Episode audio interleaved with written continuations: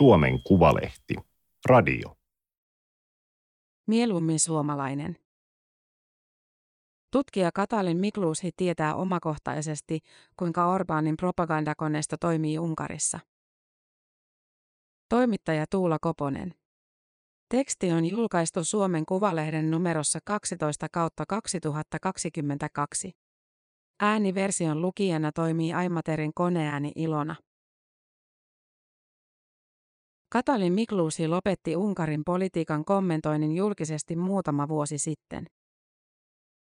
Ensin hän oli saanut uhkaussoittoja ja sähköpostiviestejä Suomessa asuvilta kansallismielisiltä unkarilaisilta. Kuten unkarilaiset kotimaassaan, myös Suomen unkarilaisyhteisö on jakautunut pääministeri Viktor Orbánin kannattajiin ja hänen vastustajiinsa. Sitten nimettömiä puheluja alkoi tulla myös Mikluusin 80 vanhemmille Budapestissa. Soittajat väittivät, että Suomessa asuva tytär on epäisänmaallinen ja toimii Unkarin vastaisesti.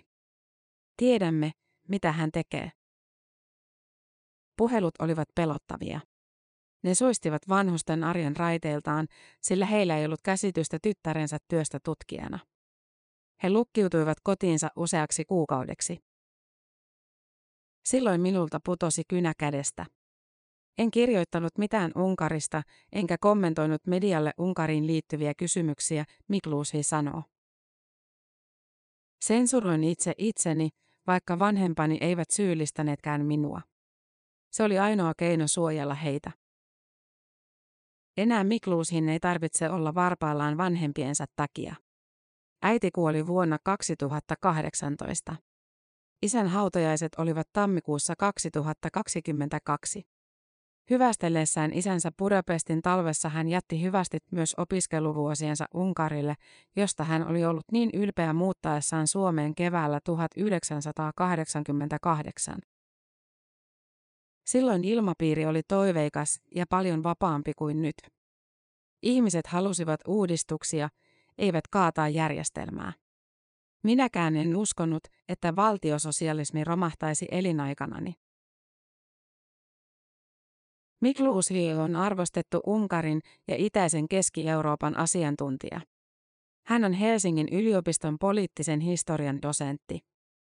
Vuodesta 1998 Mikluusi on työskennellyt Aleksanterin instituutissa, jossa hän parhaillaan tutkii demokratian edellytyksiä pitkällä aikavälillä. Demokratia on vastatuulessa kaikkialla. Erityisen heikossa hapessa se on Unkarissa. Amerikkalainen oikeustieteilijä Kim Lenz Heppele sanoi The New Yorker-lehdessä elokuussa 2021, että Viktor Orbán on 2000-luvun diktaattori, fyysisen sorron sijasta ihmisiä hallitaan pelon ja rahan voimalla. Seppele tapasi Orbánin työskennellessään 1990-luvulla Unkarin perustuslakituomioistuimessa. Myös Mikluusi pitää Unkarin nykymenoa pöyristyttävänä. On ollut kauheaa katsella, miten lyhyeksi demokratiakokeilu jäi ja miten nopeasti se pystyttiin hautaamaan vieläpä EU-jäsenyyden aikana. Hävettää Unkarin puolesta, siksi sanon olevani mieluummin suomalainen. Orbán on johtanut Unkaria yhtäjaksoisesti 12 vuotta, lähes koko ajan kahden kolmasosan enemmistöllä. Hän oli pääministeri myös jo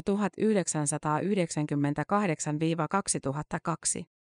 Kesällä 2014 hän nimesi järjestelmänsä illiberalismiksi, illiberalisdemokratia ja kyseenalaisti avoimesti länsimaisen demokratian. Sittemmin Orbán on puhunut kristillisdemokratiasta.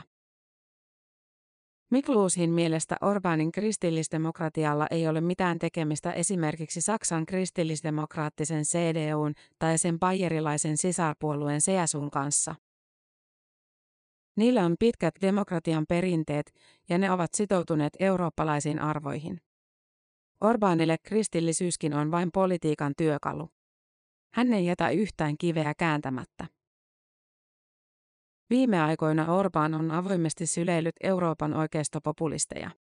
Ratkaiseva käänne oli vuosi sitten, kun keskustaoikeistolainen Euroopan kansanpuolue EPP savusti Unkarin valtapuolueen Fideszin ryhmästä.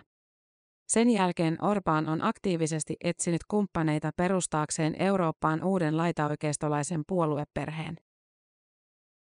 Erityisen lämmin suhde Orbanilla on Ranskan kansallisen liittouman Marine Le Peniin, joka pyrkii presidentiksi.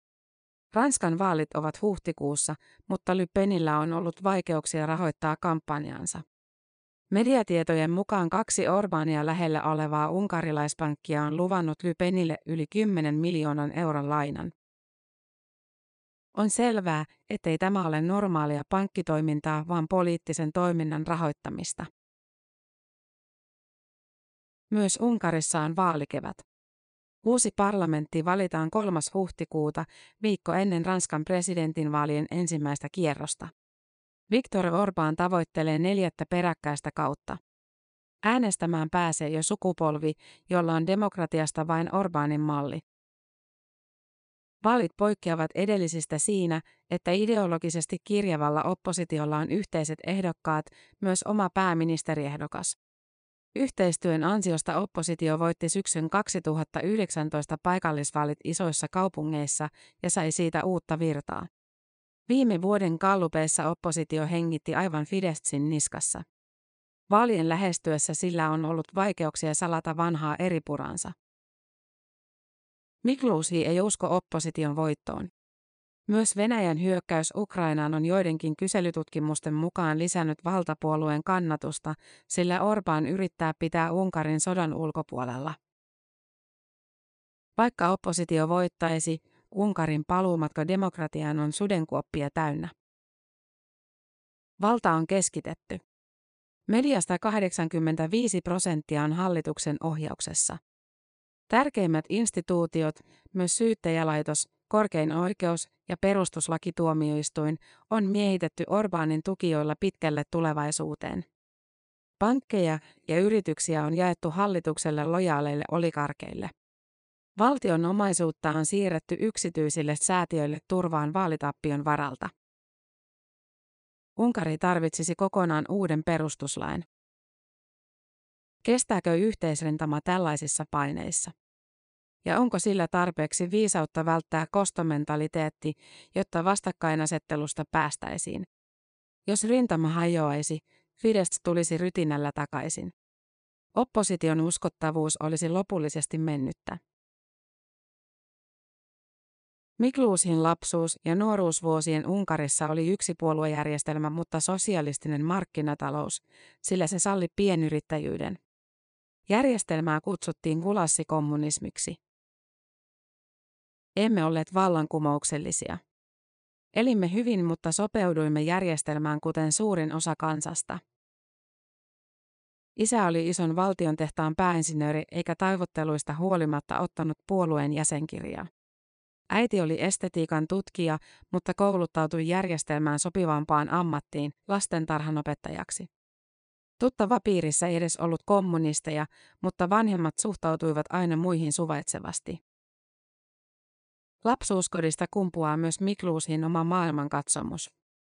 Hän on liberaali humanisti ja painottaa sivistystä ja yksilön ponnistelua. Työtä on tehtävä itseä säästelemättä ja satalasissa. Kollegat luonnehtivat Mikluusia työnarkomaaniksi. Tutkijan työ on minulle elämäntapa ja intohimo, Mikluusi kuittaa. Vanhemmat kannustivat kolmea tytärtä hankkimaan kunnon ammatit. Kun 12-vuotias Katalin ilmoitti haluavansa historioitsijaksi, isä piti sitä järjettömänä.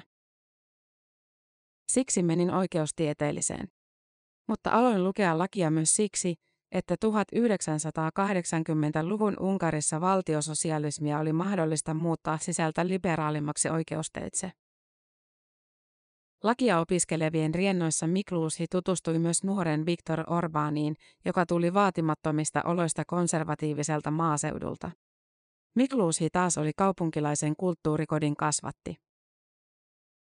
Juopa maaseudun ja liberaalin kaupunkiälymystön välillä oli syvä ja näkyy yhä Unkarin politiikassa. Orbán esiintyy opiskeluvuosinaan ja poliittisen uransa alussa liberaalina kommunismin kaatajana. Mikluushilla oli jo tuolloin tunne, että Orbanilla oli vain yksi päämäärä. Hän ei ollut varsinaisesti ideologi tai syvällinen keskustelija. Häntä kiinnosti enemmän jalkapallo ja se, miten valta otetaan.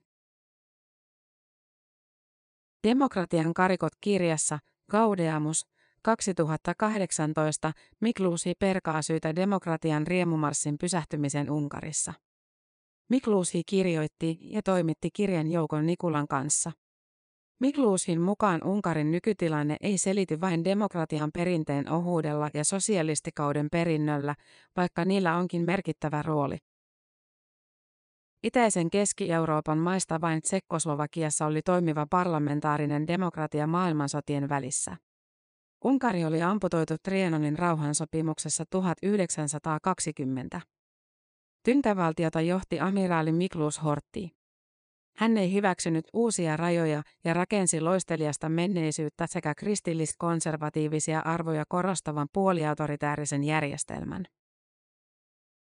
Monet näkevät Orbánin Unkarissa Horttiin ajan henkeä. Mikluusin mukaan taipumus keskittää valtaa ja työntää liberaalit sekä vasemmisto syrjään on syvemmällä Unkarin historiassa. Niin tehtiin jo Itävalta-Unkarin kaksoismonarkiassa. Uskottiin, että vain vahva hallitus pystyy suojelemaan päätöksenteon itsenäisyyttä ja pitää keisarin erossa Unkarin asioista. Liberaaleja pidettiin heikkoina ja konsensushakuisina jaarittelijoina, vasemmisto taas haastoi keskusvaltaa alhaalta. Myös valtiososialismin jälkeinen villi kapitalismi murjoi unkarilaisten käsitystä demokratiasta. Valtion omaisuutta myytiin eniten tarjoavalle. Eläkkeitä leikattiin. Palkkojen ostovoima heikkeni. Ihmiset menettivät työnsä, monet myös ihmisarvonsa, koska sosiaalista turvaverkkoa ei ollut. Länsi oletti, että kaikki muu järjestyy, kunhan monipuoluejärjestelmä, vapaat vaalit ja markkinatalous saadaan toimimaan. Idässä taas tehtiin, mitä lännen kuviteltiin haluavan. 1990-luvun loppuun mennessä Unkarista oli tullut näyteikkunademokratia ja tytäryhtiötalous. Oli niin kiire, ettei ehditty miettiä, mitä demokratia tarkoittaa. Monet yhdistävät liberalismin kaaukseen ja raakaan kapitalismiin. Liberaali demokratia tavallaan tuli lihaksi väärällä tavalla. Orbanin kaltaisen vahvan ja isänmaallisen oikeistojohtajan nousulla oli tilausta. Kim Lein Seppelen sanoin Orbán oli täydellinen paketti. Samalla Orbán syvensi yhteiskunnan polarisaatiota. Myös perheet jakautuivat toisilleen vihamielisiin leireihin. Miklus koki kehityksen henkilökohtaisesti. Hänen vanhempansa olivat pieneläkeläisiä. Fideszin sosiaalinen jakopolitiikka alkoi puhutella myös heitä.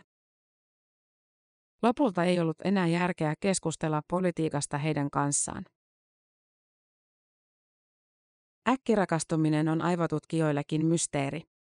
Se yllätti myös patarationaalisena itseään pitäneen Katalin Mikluushin 1980-luvun Budapestissa. Hän törmäsi suomalaisnuorukaiseen, joka tuolloin opiskeli Uppsalassa. En uskonut, että minulle voisi tapahtua tällaista. Lähdin hänen mukaansa ja menimme naimisiin Tukholmassa. Ja 34 vuoden jälkeenkin seuraisin perässä, vaikka hän päättäisi lähteä marssiin, Mikluusi sanoo. Suomessa Miklushista tuli se, mistä hän oli lapsena haaveillut, historioitsija. Myös hänen käsityksensä länsimaisesta demokratiasta on syventynyt Suomessa. Demokratia on ikään kuin imeytynyt minun jokapäiväisessä elämässä. Tämä oli Suomen Kuvalehden juttu mieluummin suomalainen. Ääniversion lukijana toimi Aimaterin koneääni Ilona. Tilaa Suomen Kuvalehti osoitteesta suomenkuvalehti.fi kautta tilaa.